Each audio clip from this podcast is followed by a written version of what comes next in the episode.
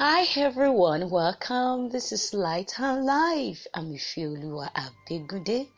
Light and Life is a platform where you can have the summary of the Nigerian Baptist Sunday school lessons ahead of Sunday. I'm welcoming you again today. The Lord bless you in Jesus' name. Throughout the month of February, we've been able to assess justice and adversity. And today has Sunday, February 27th, 2022 becomes the last Sunday of the month of February. Our topic for this whole month will be rounding up with serving a just God. Serving a just God. And as we continue, I pray that the Lord will open our eyes clearly to the understanding of this, as God is giving us a clear focus of how we are to appropriate our life well in adversity and understanding that God is ever just. I pray that this grace be granted unto us in Jesus' name. Amen. Our text is taken from the book of Job chapter 42, and the first part is from verse 1 to 6 and continuation from verse 10 to 17. Don't forget our topic is serving a just God. Quickly to our golden text. Surely I spoke of things I did not understand, things too wonderful for me to know. That is taken from Job chapter 42, verse 3b. From last week, we were able to understand that people are challenged and faced with trials. And in most cases, when things happen, even by human who are receiving all of these trying moments and challenges, who are faced with it, I beg your pardon, they actually don't even know the root cause. They don't even know why. Some may not even understand. It's become so obvious that the world, mostly people who claim that they care and they are actually coming around to support and to comfort, comes to pass judgment, condemnation, pointing to whatever may be reasons around what one is faced with. We see that as experience of Job, as Bildad was bringing accusation to Job last week, reason for his adversity, pointing to the fact that he must have sinned against God. We were able to learn from it last week, and we understood clearly that we as believers are called to be sympathizer and someone whom God is raising as an encourager of men, that in whatever is the situation of man, we have to be supportive to ensure that people are able to face whatever they are facing, even not with pain, but in relief, such a way that their faith is made standing with God. And we are also able to encourage them to remain with God. Not that our comments and our reactions will pull them away from God. So today again, we want to see, as a continuation of the lesson, how the Lord ever release himself in mercy, and so much revealing himself as a God who vindicates, who restores, even when man is faced with trials, when man is faced with, challenges and moments that you don't even expect. How faithful God can turn the whole situation around for vindication and restoration. This is what we want to see. There are several examples in the Bible who had experienced similar cases of how God was able to restore them, even from their lowly state, to that place of comfort. We want to take the life of Job again and see how God eventually was able to vindicate him and prosper him. Our lesson comes in three parts, but before we go, let us pray. Dear Lord, we appreciate you for your love, and we are grateful because ever you are sufficient for us. Thank you again this day because you will help our heart to see you as you want us to see you, and to take your word even in full understanding. We receive grace in Jesus' name. Amen. The first part of our lesson says Job's confession, and that is taken from the book of Job chapter 42 verses 1 to 6. Clearly enough, I've been able to express that most times when people are faced with trials, when they are faced with challenges of life, most people don't even know the root cause. And most times, it was clear to us last week that at times all these challenges, all these trials are not a pointer to the fact that someone had been a sinner or someone had been doing something wrong. No, Job was not in any way made to be made to be afflicted by Satan because he was an unjust man. He was a man full of sin. No, it was clear. And in the midst of this also, one truth that the Word of God is now making clear to us is that for whatever it is that we might experience, or maybe our experience even presently as believers, one thing that we must do is what Job was able to finally do, as we see from this verse. He was able to do what we call self-realization. He was able to kick away what we call self-righteousness. And in doing this, he was able to acknowledge God's faithfulness and said some things. The first thing he said was, I know you can do all things, and no plan of yours can be frustrated. He understood the nature of God in this way. He also said something that is pointing to the fact that in the midst of our trials, persecutions, and whatever might be our challenges, we must be careful as believers not to find ourselves guilty even in the cause. He said something, surely I spoke of things I did not understand, things that were too wonderful for me to know. And why did he say this?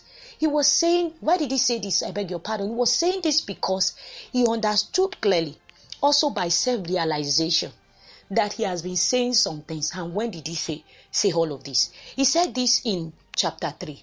Where he was making count of a curse on the day he was born, making it look like it was by accident God made him as human as he was, as God had brought him into existence. And mind you, believers, we are called to be careful. Yes, that challenges might be so difficult and heavy for you to bear, but God is saying that we should live faithfully, counting on him in submission to whatever it is that may be before us, and know that God is faithful with us. He's never a God to have allowed us to go through pain and never stay with us to give unto us the comfort, the help, and the restoration that we need. I pray that as we move on with this understanding, we will not see God as a God of error, God of mistake, in the name of Jesus. Amen. And another thing that Job was able to acknowledge is that my ears have heard of you, but now I see and I know whom you are in reality. Now I'm ready to accept your plans for my life, even in suffering. And this is just an obvious truth of the nature of God we must embrace, that even though it may be hard, we must understand that God's plan for us is good, is not evil. We must understand that, yes, the Lord would surely bring unto us a good plan, that expected end. In the end, don't let us forget the book of Jeremiah, and chapter 29 verse 11. Let us understand that God will surely be with us even to the end, and ensure that suffering did not take us over. And the last thing he did was that he said, I despise myself and repent in dust and ashes. And this is the total place of learning from us as believer, that even while we find ourselves in that situation that we don't expect, self-realization should bring us to a place of submission. And in submission, we'll be able to also discover whatever it is that we may be weak at. And when we discover it, Job was able to discover his own. He discovered that he has not been able to speak well of God. Even in the process, he had acted with less understanding. In foolishness, he has acted. Of whom God is, he did not put understanding in place. And he did this in repentance. He submitted to the will of God by repenting in humility.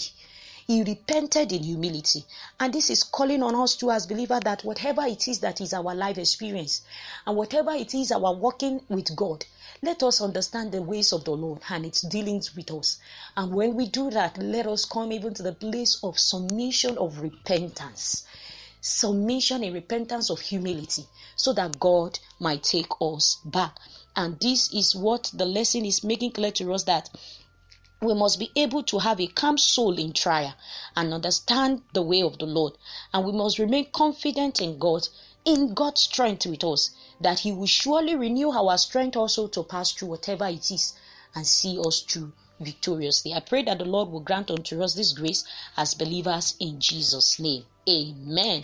The second part says God restores Job, and take that from Job chapter 42, 10 to 11. One thing we're able to see is that God made a restoration of Job as he was able to speak back to him. God spoke to him. He had been expecting that God would speak, and God later came. From chapter 38 to 42, to 41, we see God speaking. And part of those things God was able to see is the fact that, yes, you have realized yourself. and you have been able to know that I'm not a wicked God. God also wants us to see and know that He is not wicked. Everything around our life is still working for our good. And at the end of the day, God gave an instruction to Job for his restoration. At times too, for our restoration, some actions are necessary to be taken. Part of those things God made clear to Job was that he needs to forgive. He must forgive his friend. He instructed his friend to come unto Job for forgiveness, and Job should pray for them. And this also may be one of those things that will step us up even to that place of freedom, freeing us from captivity or those challenges we are faced with. God needs our heart that is clean, that is pure, and out of whatever it is that may be still an inch of pain, wound inside of us. He needs us to forgive. And this is a pointer to our restoration. And we see that all his friends who had humiliated him came back. And part of it is that they came even with gifts. They came in submission to feast with Job. And this is how God can turn the story of a man around. It can make to give beauty in place of ashes. It can give grace in place of that moment of grass that one had been on. And God can make honor to come upon man, even in the face of shame. Let us be assured in this as believer, and know that our suffering will never last forever. Yes, it may tarry, but God is ever faithful to restore His own. I pray that God will grant unto us this understanding in Jesus' name. Amen. The last part of the lesson says, God demonstrates justice. Read Job 42:12-17. One thing that we get here, or we can get from here, is the fact that God was able to prove Himself so clear to Job and to us as believers learning today that He is a just God and rewarder of those who diligently seek Him. Seeking God here, I'm talking about those who are able to act faithfully before the Lord. God is not a wicked God, neither is He a God that owns anyone, anything. Now, to this part, we see how God make a difference of the life of Job, even different from what it used to be in the beginning. He makes the glory of the latter to suffer former. And we see that in place of 70,000 sheep that he had, God gave him 14,000. We see also of camel, we see of oxen, we see of donkey, as God added unto him. God also added more to him. Even to children, he added up. And his daughters were recorded as more beautiful, very beautiful, excelling in beauty than any other person in that land. This is God. And God prospered him such that Job was also able to demonstrate justice as God was. He gifted gifts even to his daughters as against the custom of the land. This is a clear message to us that beyond even all of this prosperity that God gave to Job, God added even to his lifespan. This is the faithfulness of God, that God making him to go into grave only in his full time, his full figure, and he does not allow death even to come to his face. He made him to experience long life. This is a pointer to us to understand that God is ever faithful. Anyone who comes before the Lord with humility, who acts honestly and faithfully before the Lord, God will never despise. He says that He will even make our enemies to be at peace with us, for anyone whose ways is pleasing before the Lord. That is taken from Proverbs, the book of Proverbs chapter 16 verse 7. Let us understand the way of the Lord with us. Let's embrace whatever may be our experience in submission and in humility. Let's realize ourselves where we may be wrong, and let's come to the saving grace of God. And in all of this, let's know that God is ever faithful, and He will never leave without vindicating us. This is the word of God for us, and we've come to the end of our lesson. I want us to know that we must stand by the side of the Lord for us to be vindicated, and let us know that God is ever faithful. I'm wishing us all a glorious service ahead of Sunday, and I pray that the hand of the God's restoration will come upon us everywhere we are being challenged. The Lord will rise for us, and we enjoy the faithfulness and justice that God alone can give. In Jesus' mighty name, we have prayed. Bye, everyone.